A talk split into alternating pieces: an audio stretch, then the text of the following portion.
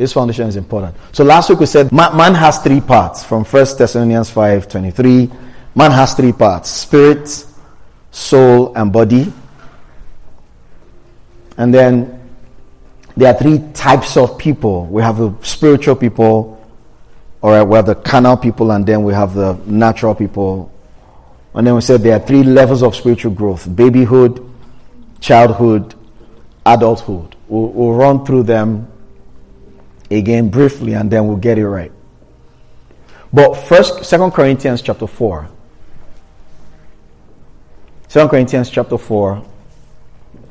And then the 16th verse. 2 Corinthians chapter 4, verse 16.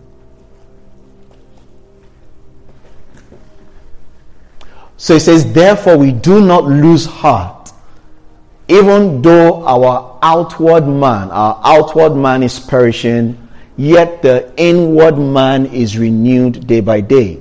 So Paul is saying, we don't lose heart. Even though the outward man is perishing, yet the inward man is renewed day by day. So Paul says there's a man on the outside, and then there's a man on the inside. First Peter chapter 3 and then the fifth verse of first Peter 3. First 3. So Peter says something similar to Paul. Notice Paul called it an inward man. First Peter chapter 3 and then verse 5. Paul says, in this manner, verse 3, please. Verse 3. I think we're going to 4. So read 3. All right. So it says, Do not let your adornment be merely outward, arranging the hair, wearing of gold, putting on of apparel. It was saying, don't let that be the focus. Verse 4. Yes, that's where we're going. It says, rather, let it be who now? The hidden person of the heart. Regular King James, so that everybody could see that. Regular, normal King James. All right, thank you. So, let it be the hidden man of the heart in that which is not corruptible, even the ornament of a meek and a quiet spirit, which is in the sight of God a great price. So I want you to see something here. Paul is, it was, I mean, Peter here was addressing the women and say, hey, don't get carried away with the external. He didn't say it's bad, but don't let that be your focus. He now says, but let it be, focus more on, he called it a name. Focus more on the hidden man of the heart in that which is not corruptible, even the ornament of a meek and a quiet spirit, which in the sight of God is a great price. So, in the inner man is the spirit. So he's saying, while you're busy adorning the external man with jewelry and hair and great clothes, adorn your spirit with meekness and quietness. So it means that the internal man, as far as Peter and Paul are concerned, hidden man of the heart, he says, inner man, Paul calls it in 2 Corinthians, that should be who I give my greatest attention. The hidden man of the heart. We'll do a bit of illustration again and then we'll get this thing. But man is spirit, soul, body. We're going to read something in Luke 16 Mm, 16?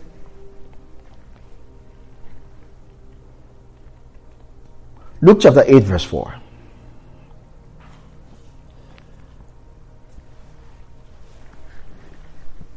All right. And when much people were gathered together and were come to him out of every city, he spoke by what did he speak by? Parable. All right. Luke 12, 16. What does it say there? Let's read together. One to go. And he spoke by what? A parable unto them, saying, Men. So, parable. Um, Luke 13, verse 6. And he spoke also what? This parable. A certain man had a fig tree planted in a vineyard. All right, so I'm, I'm going somewhere. Um, someone had asked the question before, so I'm answering just in case someone else might have the same question. Uh, Luke, Luke um, 15.3.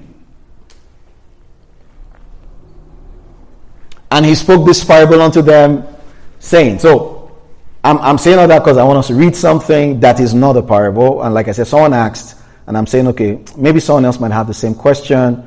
So let's um, let's answer everybody all together. So now Luke 16 from verse 19.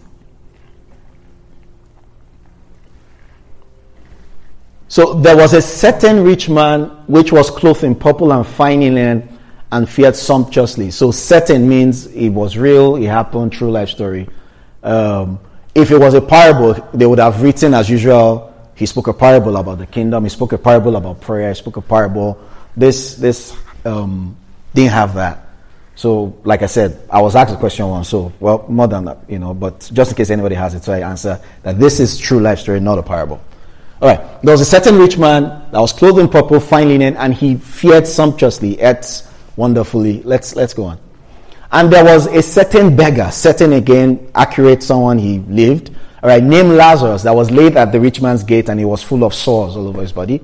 All right, and Lazarus was desiring to be fed with the crumbs that fell from the rich man's table. Moreover, the dogs came and licked his sores. And it came to pass that the beggar died and was carried by the angels into Abraham's bosom. And the rich man also died and he was buried. All right. And in hell, the rich man lifted up his eyes and being in torment, he sees Abraham afar off and Lazarus in his bosom. So I'll need to, I know we know it. We've heard this thing from like Sunday school, but we break it down as we go. One major reality here, stark reality, especially for our generation, is that your earthly status is not equal to your spiritual standing. We, need to get that. All right? My earthly status is not equal to my spiritual standing. All right? So we could go online, all right, read about the rich guys, rich guys, rich guys, and it's great, they're rich. But if none of them is born again, it means once they die, they're going to hell. That's one very stark reality our generation has to face. Because we've started arguing over Jeff Bezos and everybody else but question is, are they even born again? Because when they are done in this life, done on this earth, if they don't have Jesus, this is them, hell. And God is not weak at sending anybody to hell. But sometimes when, when we even meet with these kinds of people, you feel they have it all. What do I tell them? Whoever doesn't have Jesus doesn't have anything. It's not just a song, it's a reality.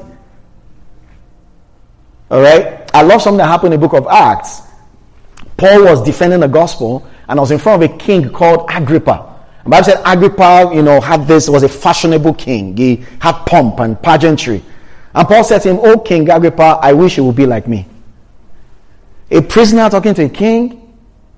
He said, I wish you would be like me. Meaning he wasn't carried away by the wealth. He knew all of these things would fly away. We use them here. That's the end. They are useful. Yeah. We get them here. So what we're learning in this series is, I mean, we're going to make money and have a lot of money. Amen. But money is not going to have us.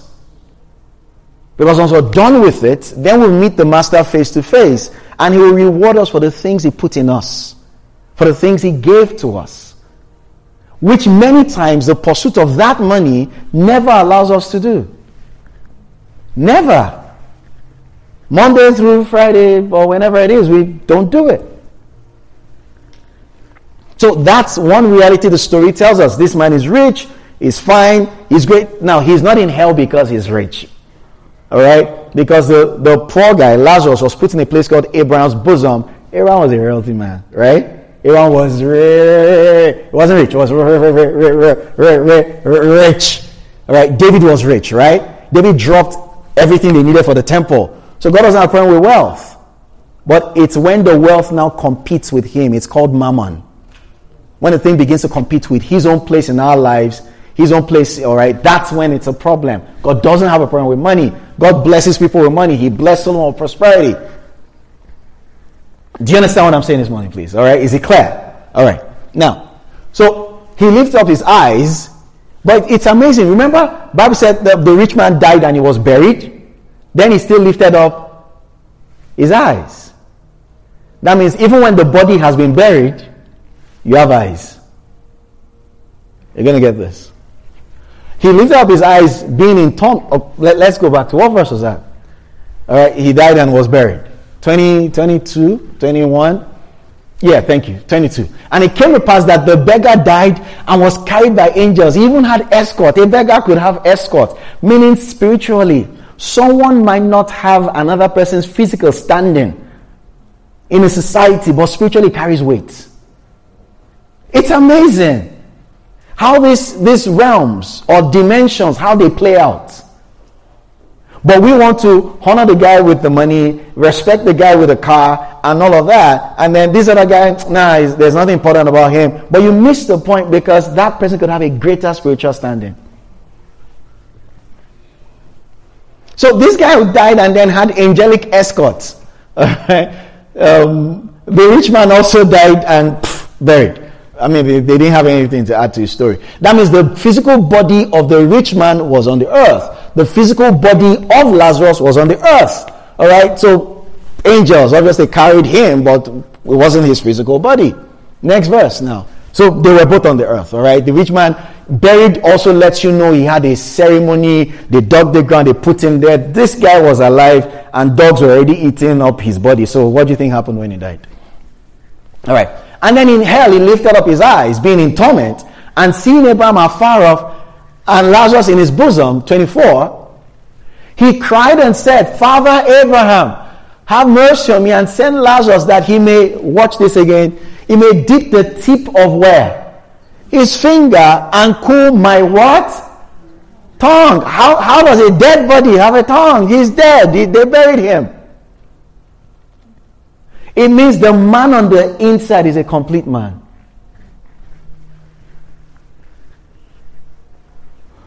Last week I said that God made man in God's own image, right?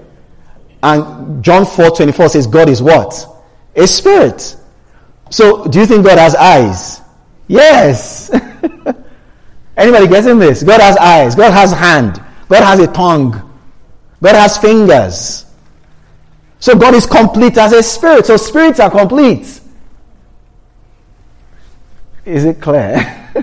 I could rewind, I could slow down. Is it clear?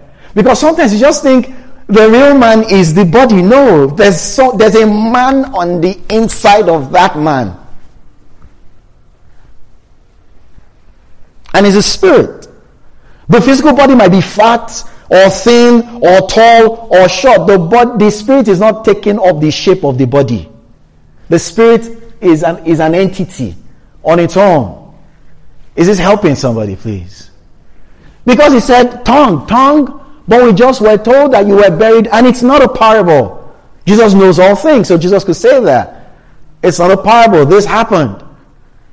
They said, Let him cool my tongue because I'm in torment. All right?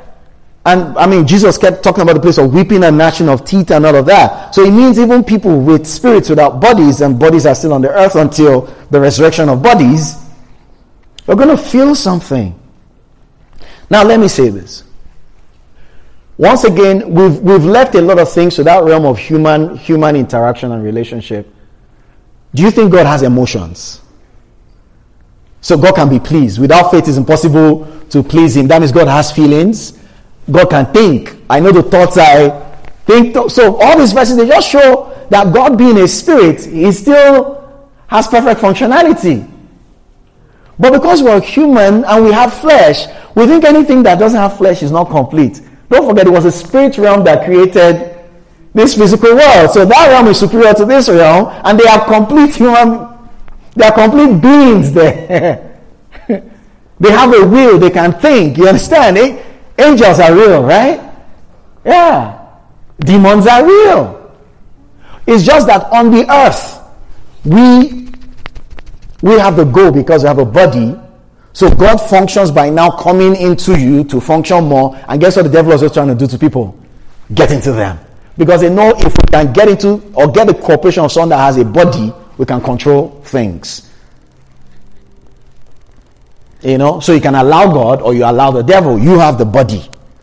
All right. Someone gets you mad and say, "I feel like slapping the person." The devil says, "Feel like you should go better than I feel like." You know, you should have stopped feeling. Do it, man. Do it. All right. So he he knows he can't slap, but he wants to use your hand and get into your head to do it. So we're learning this to see that. Listen, there's a there's a separate realm. There's a completely different realm. Oh, I, I, Elisha and his servant. And then the servant said, Master, we're surrounded. Elisha said, No, more are they that are with us. And he said, God, open his eyes. And the young man's eyes were open and he saw them surrounded by angels. The angels were already there. There's a realm and it's real. That we don't see it does not mean we deny it. There is a realm that is real. There are angels in this room right here. But didn't say you don't have to. The word of God is enough for us. The word of God is enough. Oh, thank you, Jesus. so man, man is spirit. He has a soul. He lives in a body. All right. So maybe I skip that and move to this important point I want to give. So once again, I'll borrow. How many people should I borrow now? We'll do three people.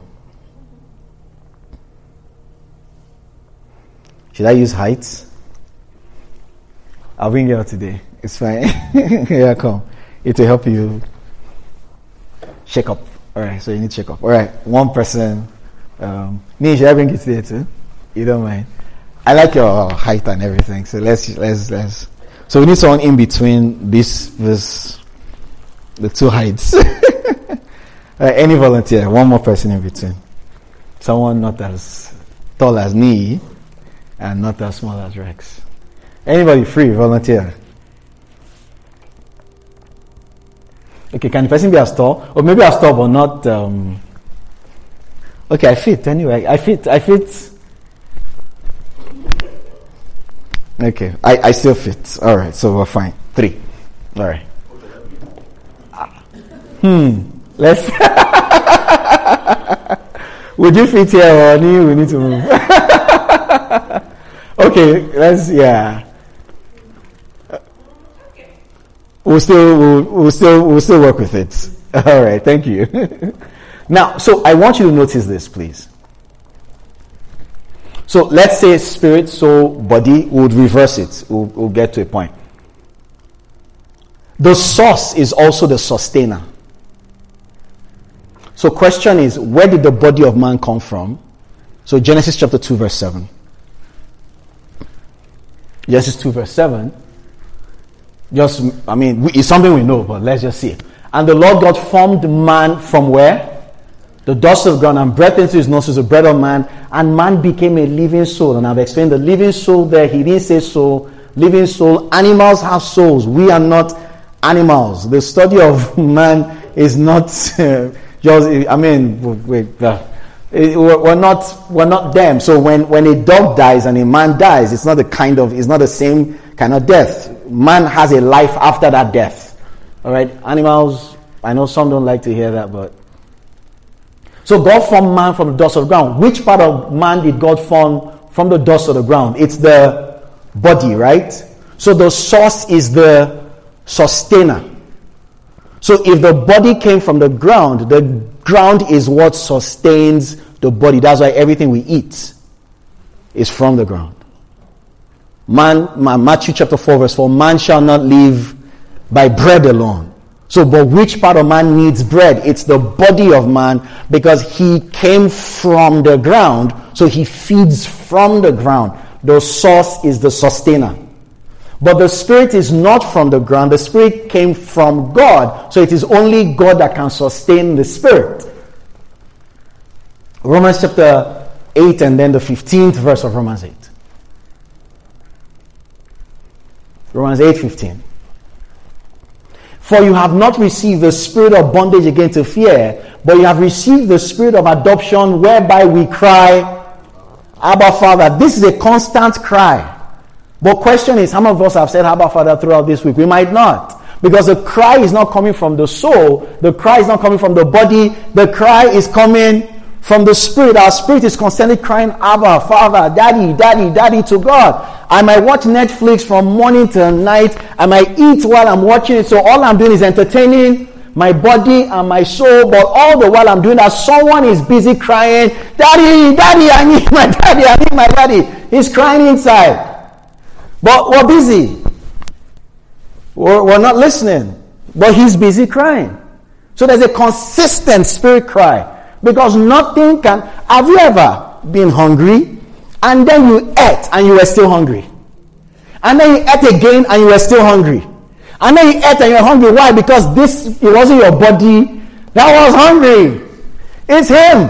It's I want something. But then you are trying to fill it up with you watch three movies and you were still uncomfortable, frustrated. Who understands what I'm saying? You just were not feeling it because you're trying to use natural, earthly things to satisfy a spiritual hunger.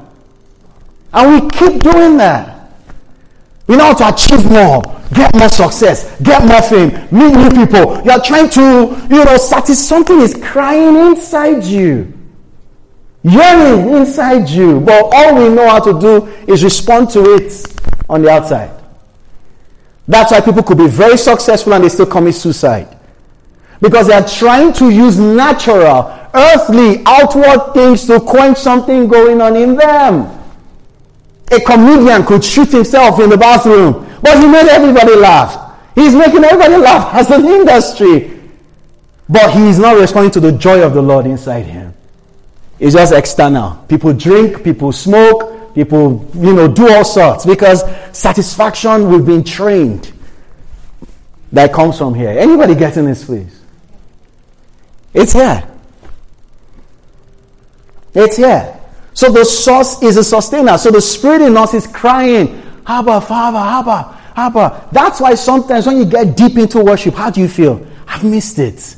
I want more. Something's telling you more because this is this is home. This guy like, woo, yeah, woo, that was home, that was home. Give me more. But time up. We need to go. We've got to go. Time up, time up. Let's do some other thing. Let's go on. You know, blah blah blah. But I wanted more because that's his home.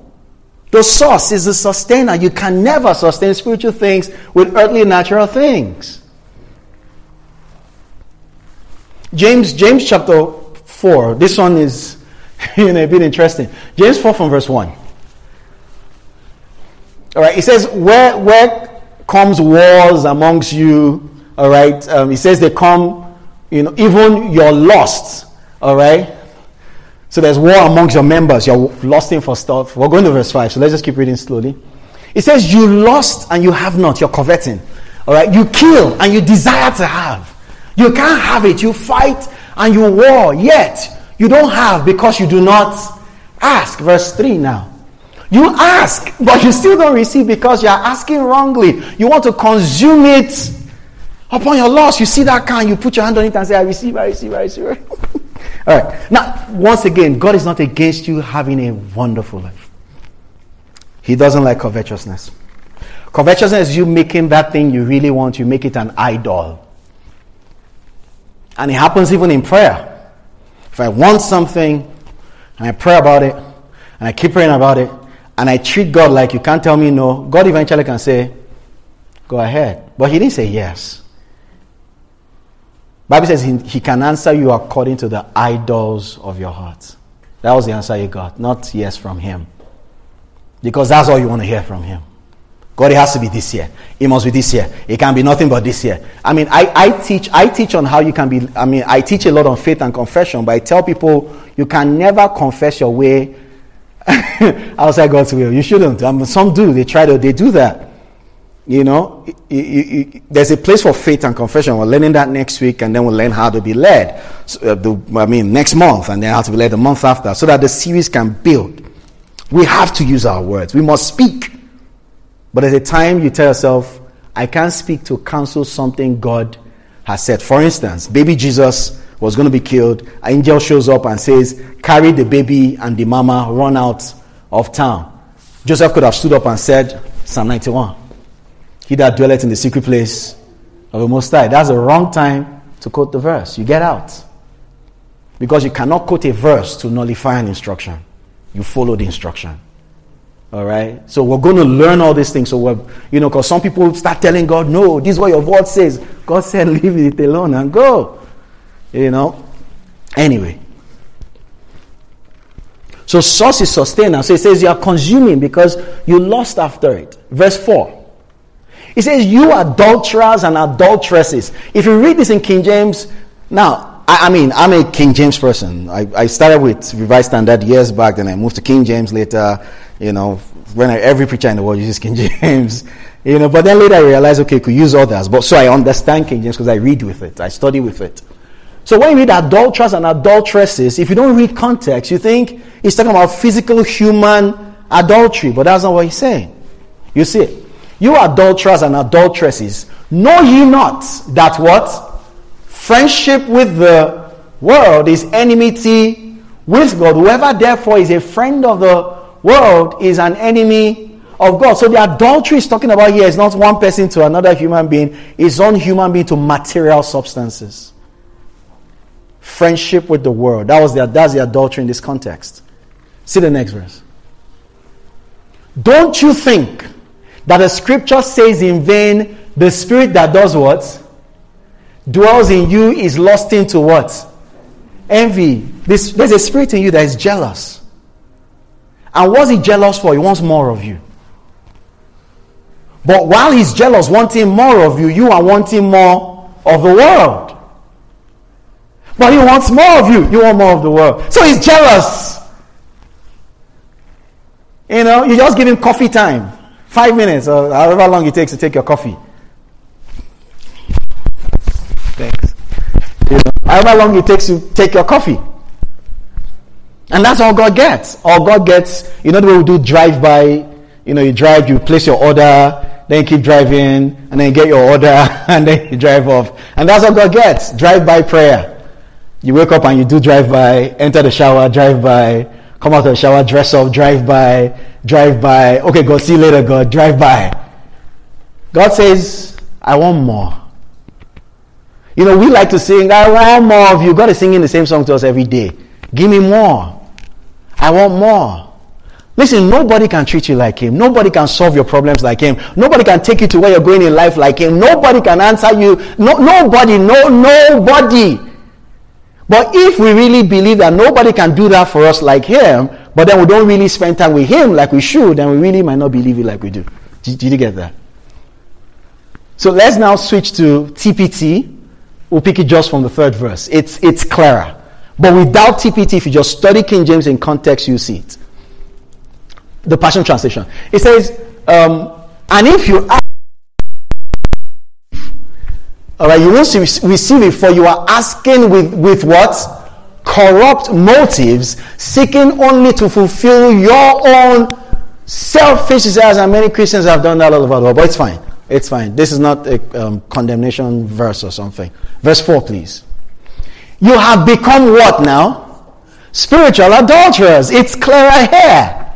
You have become spiritual adulterers who are having an affair, an unholy relationship with who? The world. Don't you know that flirting with the world's values places you at odds with God? Whoever chooses to be the world's friend makes himself God's enemy. So the adultery there, the flirting there is with the world. Like I said two weeks ago, when one new challenge comes out, Christians are jumping into it. It's holy, it's not holy, we don't care. One new this comes out, we must do it. One new that comes out, we want to do it. One new, one, but relax. What are your values and where are they placed? Who really, you know, whose side really are you on? Now, verse 5. I, I love verse 5. See this. Does the scripture mean nothing to you that says the spirit that God breathed into our hearts is what? A jealous lover who intensely desires to have more and more of us. This is how the Holy Spirit feels every day. I want more of you. I want more of you. I want more. And the truth is, we can give him a bit more time. He gave us 24 hours of the day. All right? Two hours of it is not too much. So says two hours and 24. He gave you 24. You can give him two.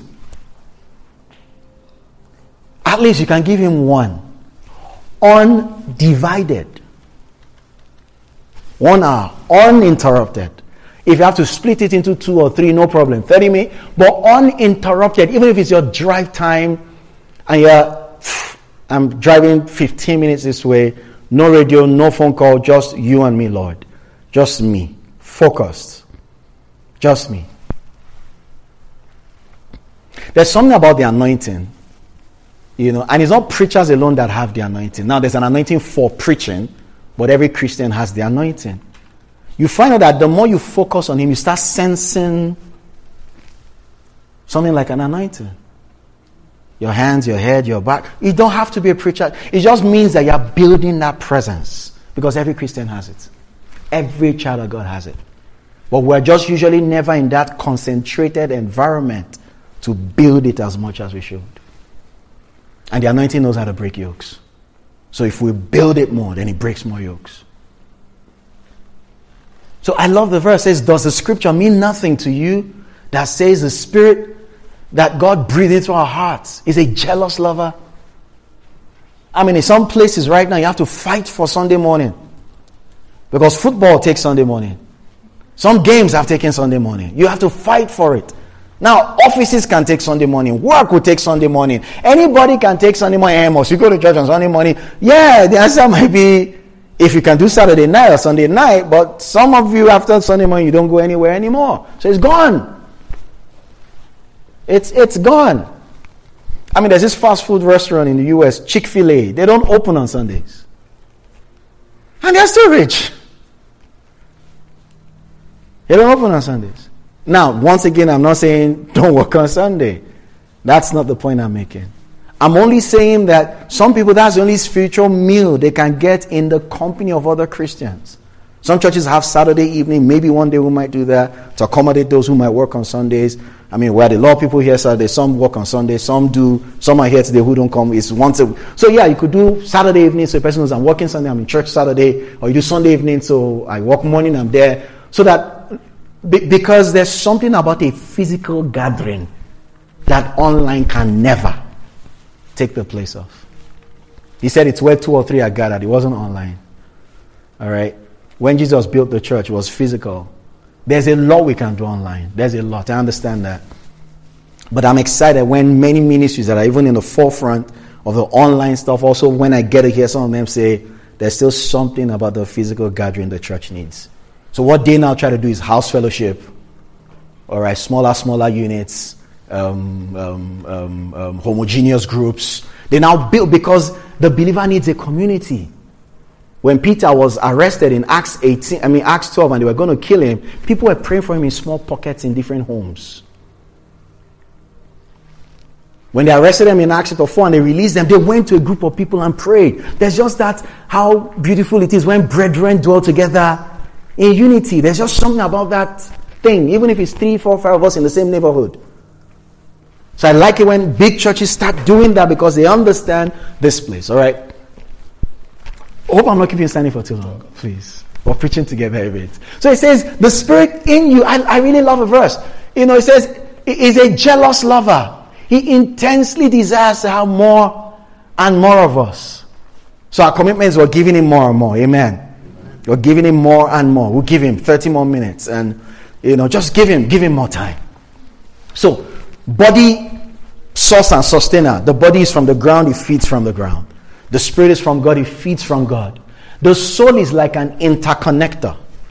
So, with my body, I communicate with the physical environment. With my spirit, I communicate with spiritual environment, and that's how some are able to deal with demons and devils and you know get into evil associations. Spirit, body, so, what the soul does is it's a connector. How is education and science and everything built? It's what the body can touch, the five senses. All right? What we can touch, the soul begins to interpret. It burns me. Let's call it hot. It chills. Let's call this cold. Let's so the soul is interfacing with what the physical environment can do, but what God wants also is that the soul is able to interface that's why when you pray, God doesn't talk to your soul. God talks to your spirit, but your soul has to interpret what God said so that your body can carry it out. All right? So God speaks to the spirit, not to the mind. But then it could come like a thought, it could come like an idea. Your soul is trying to interpret what did God say? How did God say? Okay, okay, I think that was it then. Sometimes you interpret it wrongly. That's why someone could give a prophecy and Bible says, judge the prophecy. He didn't say judge, you know, make the person feel bad. He's simply saying the prophecy was received in the spirit, But the interpretation of that prophecy can be influenced by the person's understanding. All right? I can, I can, I can wrongly, you know, interpret a prophecy. God could give a prophecy and say it will happen 10 years from now, but I'm excited and say it's happening tomorrow morning. Why? I was, I was excited about so I missed, I missed the point. So, how does the soul feed? Two major things. More than that, but two major things information and association. Information, association. Proverbs chapter 13. Proverbs 13. Two verses, I just would stay on that, on, on that chapter, but two verses. Um, that should be verse 1. Proverbs 13 1. All right. It says, A wise son will do what? Hear the instructions of a father, but a scorner hates rebuke. So the more the wise son will hear instructions, what will happen to him? It becomes wiser. What's it's getting instruction. Instruction. So the soul needs instruction. It needs instruction. But verse 30 now. Association. This one most of us know it. Verse 30 of the same chapter, just the 30th verse. Uh, just a minute, just a minute. Almost there, almost there, almost there, almost Nah, Not yet. There. All right. No, okay. Right. 30, right? 20. Thank you. No, chapter 13, please. All right. 13, 20. Yeah, good. Thank you. He that walks with who? The wise shall be wise, but a friend of companions, what will happen to the person? Will be destroyed. He that walks with the wise will be wise, a friend of companions, a companion of fools. So, association. So, information, association. Information, association. So, if I keep exposing this soul to academic information, this person will be brainy.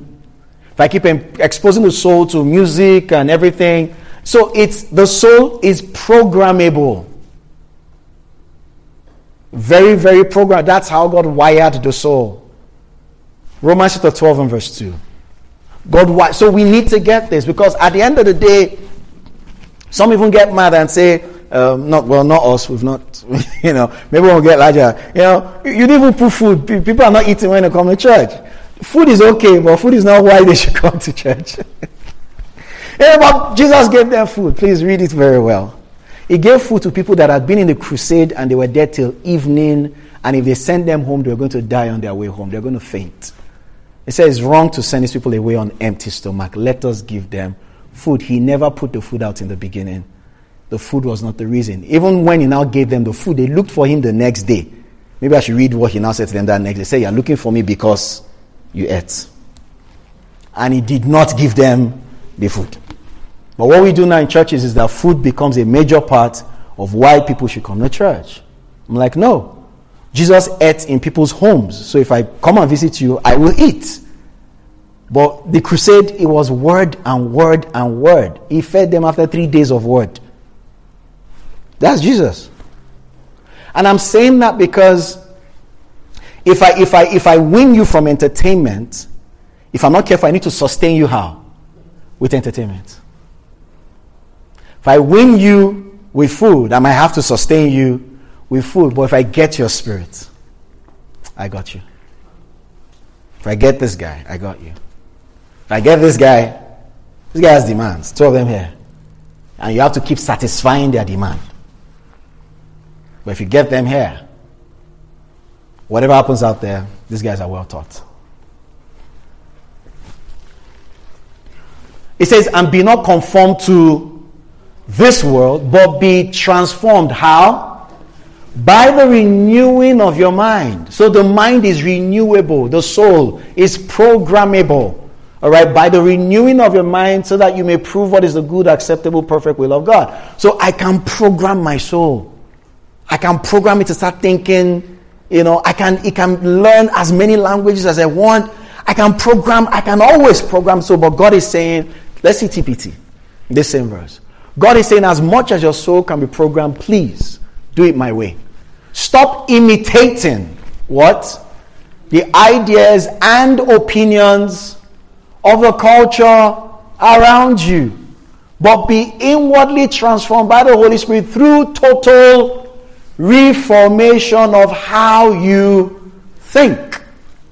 This will empower you to discern God's will as you live a beautiful life, satisfying and perfect in His eyes. So He's saying that. He's saying, hey, reprogram your mind, transform how you think. Don't think like the world, don't think like them, think like me. But you can't think like God if you don't connect your spirit and your soul together.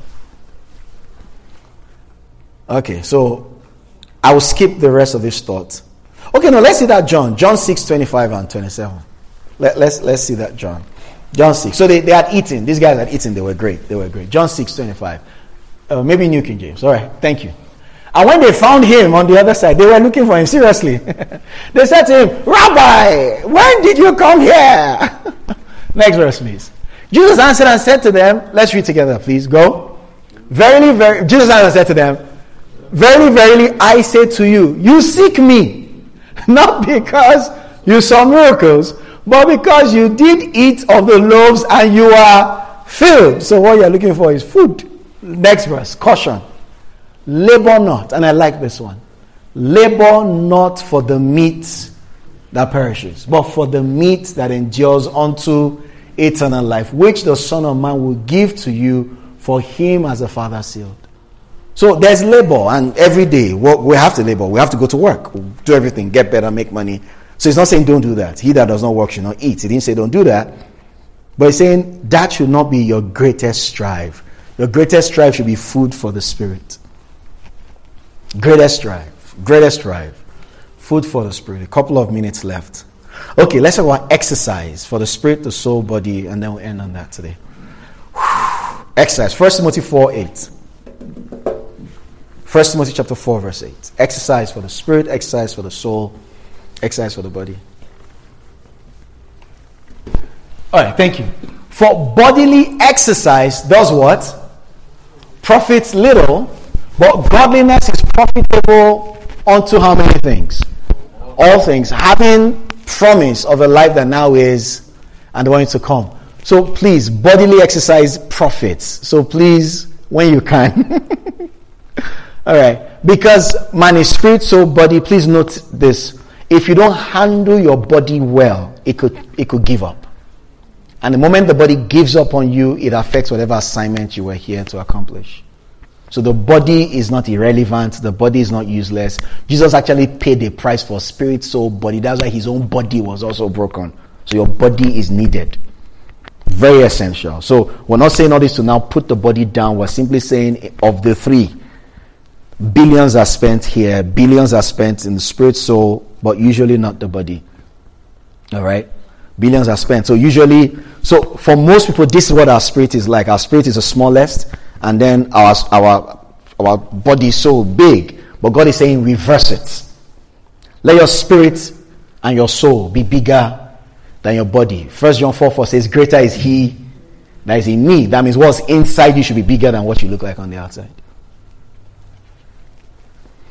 All right. So is, is, is bodily exercise wrong? The answer is no.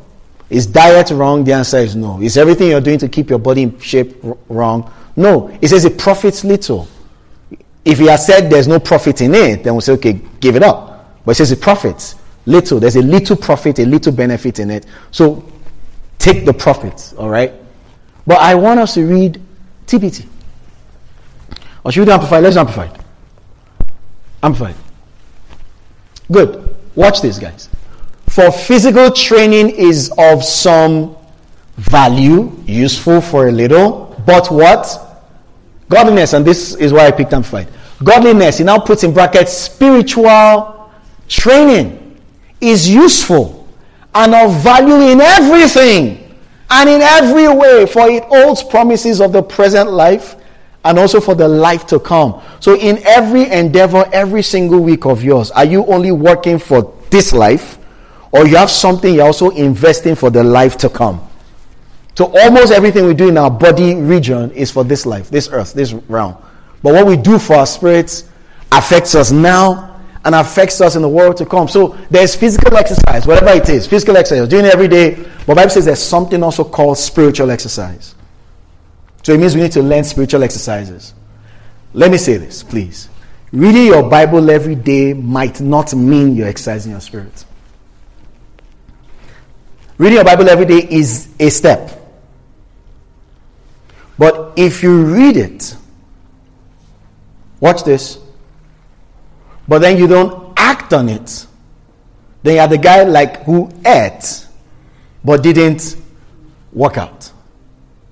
So in James chapter 1 and verse 22, it says, Be hearers of the word, not only hearers, but doers also. All right, James 1 22. All right, thank you. But be doers of the word, obey the message, not merely listeners to it. He says, if you do that, you are betraying yourself into deception by reasoning contrary to the truth. So if I read the Bible and all I'm doing is read the Bible and the Bible is giving me instruction and I'm not listening to them, says you're deceiving yourself. Stop doing that. Because some say, well, if I read my Bible, then I'm growing spiritually. Maybe not. You might even be fasting and you're not growing spiritually because all of your fast is because of something you're looking for. That's all your fast is about. I want this. God, I want a new job. God, I want this. I want, I want, I want, I want, I want. Those kinds of fasts usually don't grow spiritually. They get what you're looking for for you. You now have everything, but you're not growing. Acts chapter 2016, 24, 16. 2016. Let's see. No, 24, 16, please. 24, 16. Thank you. Good. Therefore, I always, this is a spiritual exercise. Therefore, I always exercise and discipline myself, mortifying my body, deadening my carnal affections, bodily appetites. Okay, I know it's a bit long, it's amplified. What is that? Is endeavoring in all respects to have a clear, unshaken, and what? Blameless conscience, void of offense towards God and man. Paul says this is an exercise.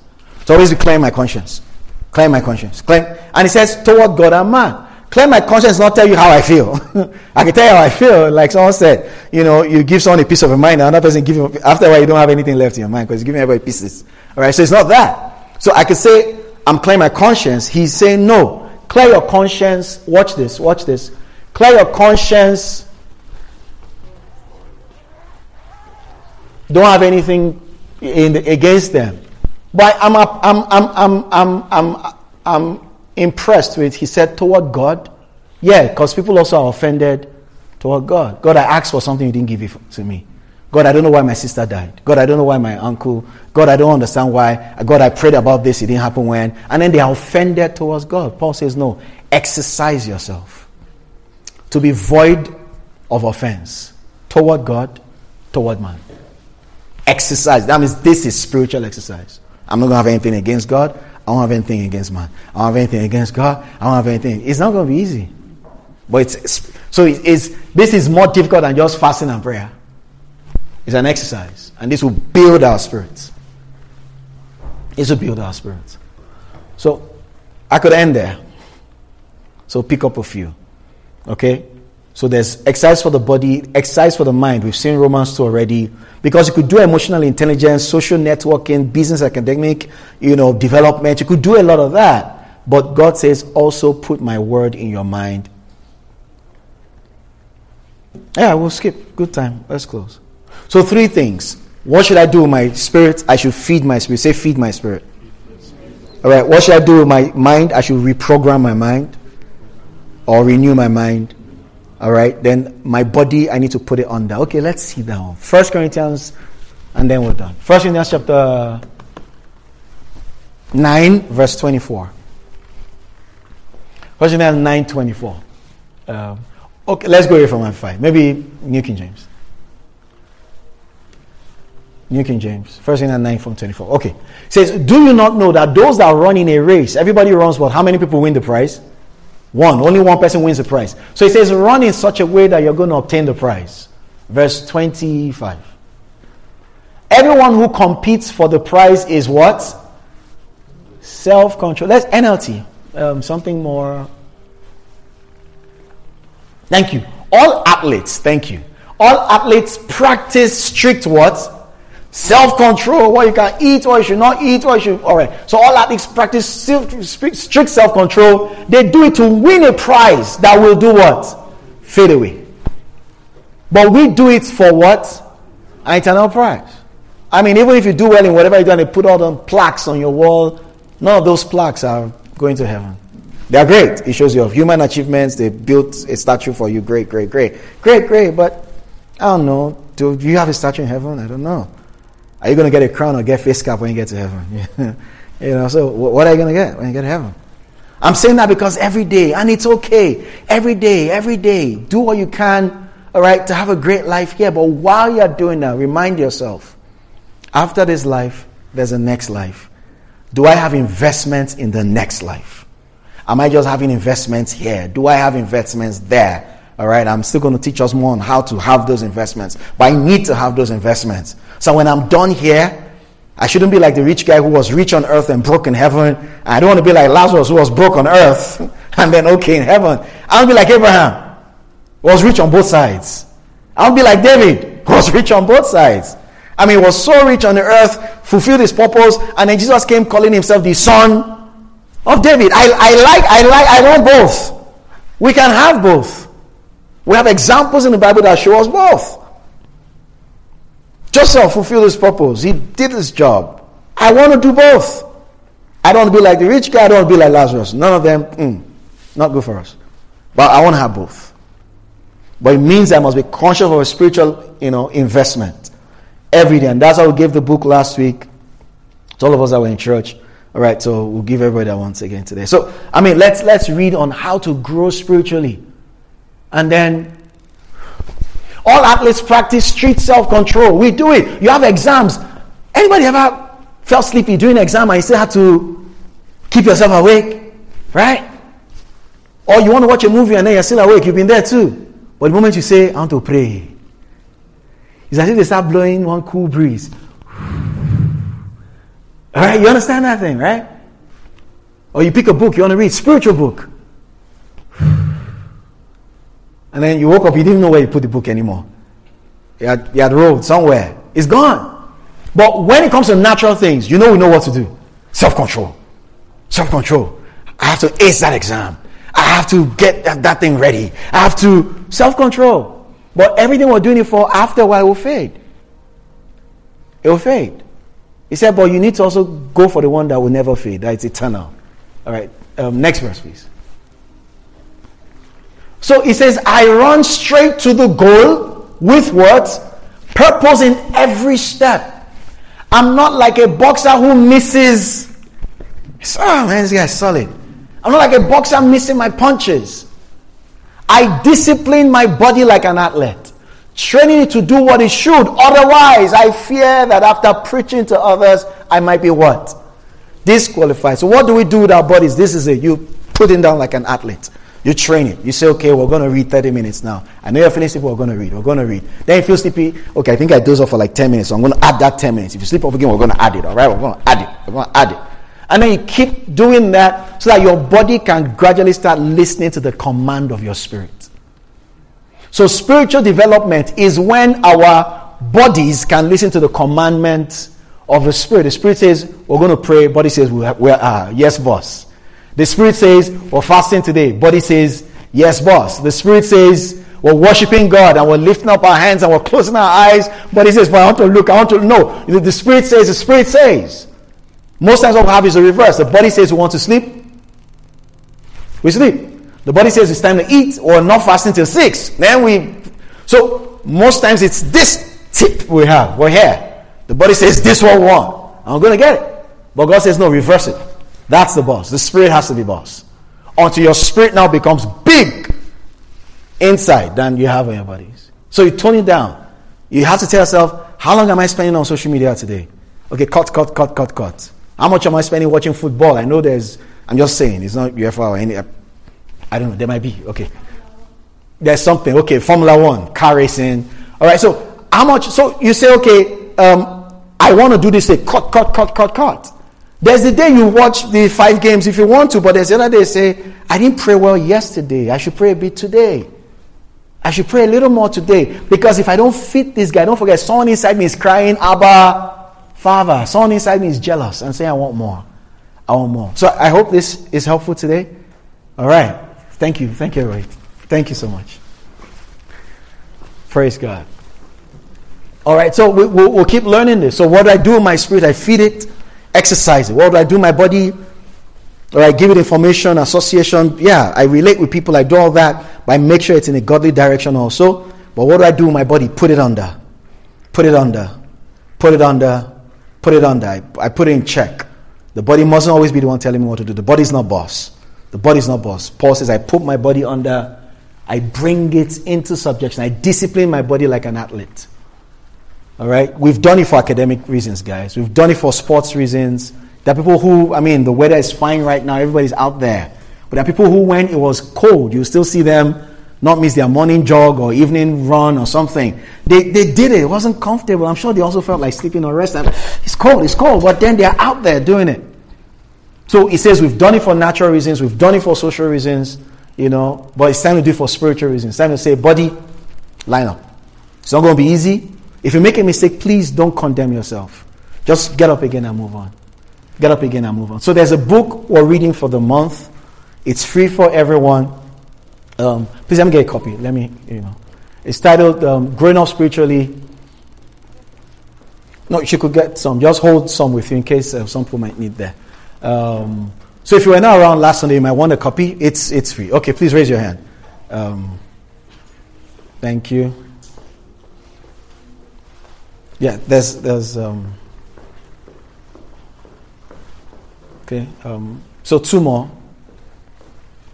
Yeah, two more. Thank you. Yeah, here. This um, the person in blue, and then the lady in in the dress. Yeah, him. Thank you. Yeah, I think we're good. Yeah. Now the the book is all about spiritual growth, and like I said last week, sincerely. Now I know, and I'm not going to ask you, "Oh, did you read it?" No. All right. Um, and if you read it, no, no pressures. But I, I feel we're being encouraged and possibly challenged, okay, to now say, I'm going to make out more time for spiritual things. Um, I'm going to do that. Because in the next months and years, guys, a number of us will be in very sensitive places in the kingdom on earth, achieving big things for God. God wants to know when you're there that I have someone there. I have somebody there. I have my man there. I have my lady there. They can change the policies there for us. They can, and like I said some weeks back, this thing's all about people influencing things. All right? So we could fight, for instance, like I said the other day, we could fight Disney and say, but forget about Disney. Right here in London, Ontario, there are funny things going on. There are policies already happening from Ottawa. There are things happening. There are policies every day. All right? There are people sponsoring bills. In America, they, they lobby for bills, they push it. They fight it. And if you follow the news, you see this state is happy, they didn't allow this, oh, other state is shouting this, and everybody's fighting different things. But where are God's own people in all those places of influence? Because God needs that influence. There's a man in the Bible. He wasn't, we didn't see him, Uh, all the while Jesus was in the boat, and we didn't see him, we never heard of him. But when Jesus died, he showed up. Joseph of Arimathea. Bible said he had influence and he could go to Pilate and demand for the body of Jesus Christ. Wow. That's the kind of influence. Kingdom. He had it in the world, but it was useful for the kingdom. Because the disciples would have been arrested if they showed up. They ran away. But someone had built it. All right? But if we build it by compromise, at that time we won't be able to ask for it. Because we compromised our way there. If we build it by doing many other things, we might not be able to get it. All right? So it's a spiritual growth month, and we're going to be challenged a lot by this. All right, so please read, no pressures once again. But I'm going to encourage us a lot more next week, and maybe we'll pick a few chapters or places and say, okay, did you read this? Did you understand this? Did you get it? Glory to God. Amen. Yeah, thank you, Father. We give you praise. We give you praise. Father, we thank you. We give you praise. Thank you because your word is always true. Thank you because of your intention for us. It's, your intention for us is to have best of both worlds. Thank you because you're teaching us and leading us in this direction. To be strong, to be effective, not only in natural things, but in spiritual things. Thank you because we have a great week. A week filled with favor. A week filled with opportunities. A week filled with increase. I agree with everyone here today and I declare that all is well. All is well. all is well. I say that everything is turning together for your good. I declare your steps are ordered this week. There's clarity for you this week, and you win in every way in the name of Jesus. Amen. Praise God. All right.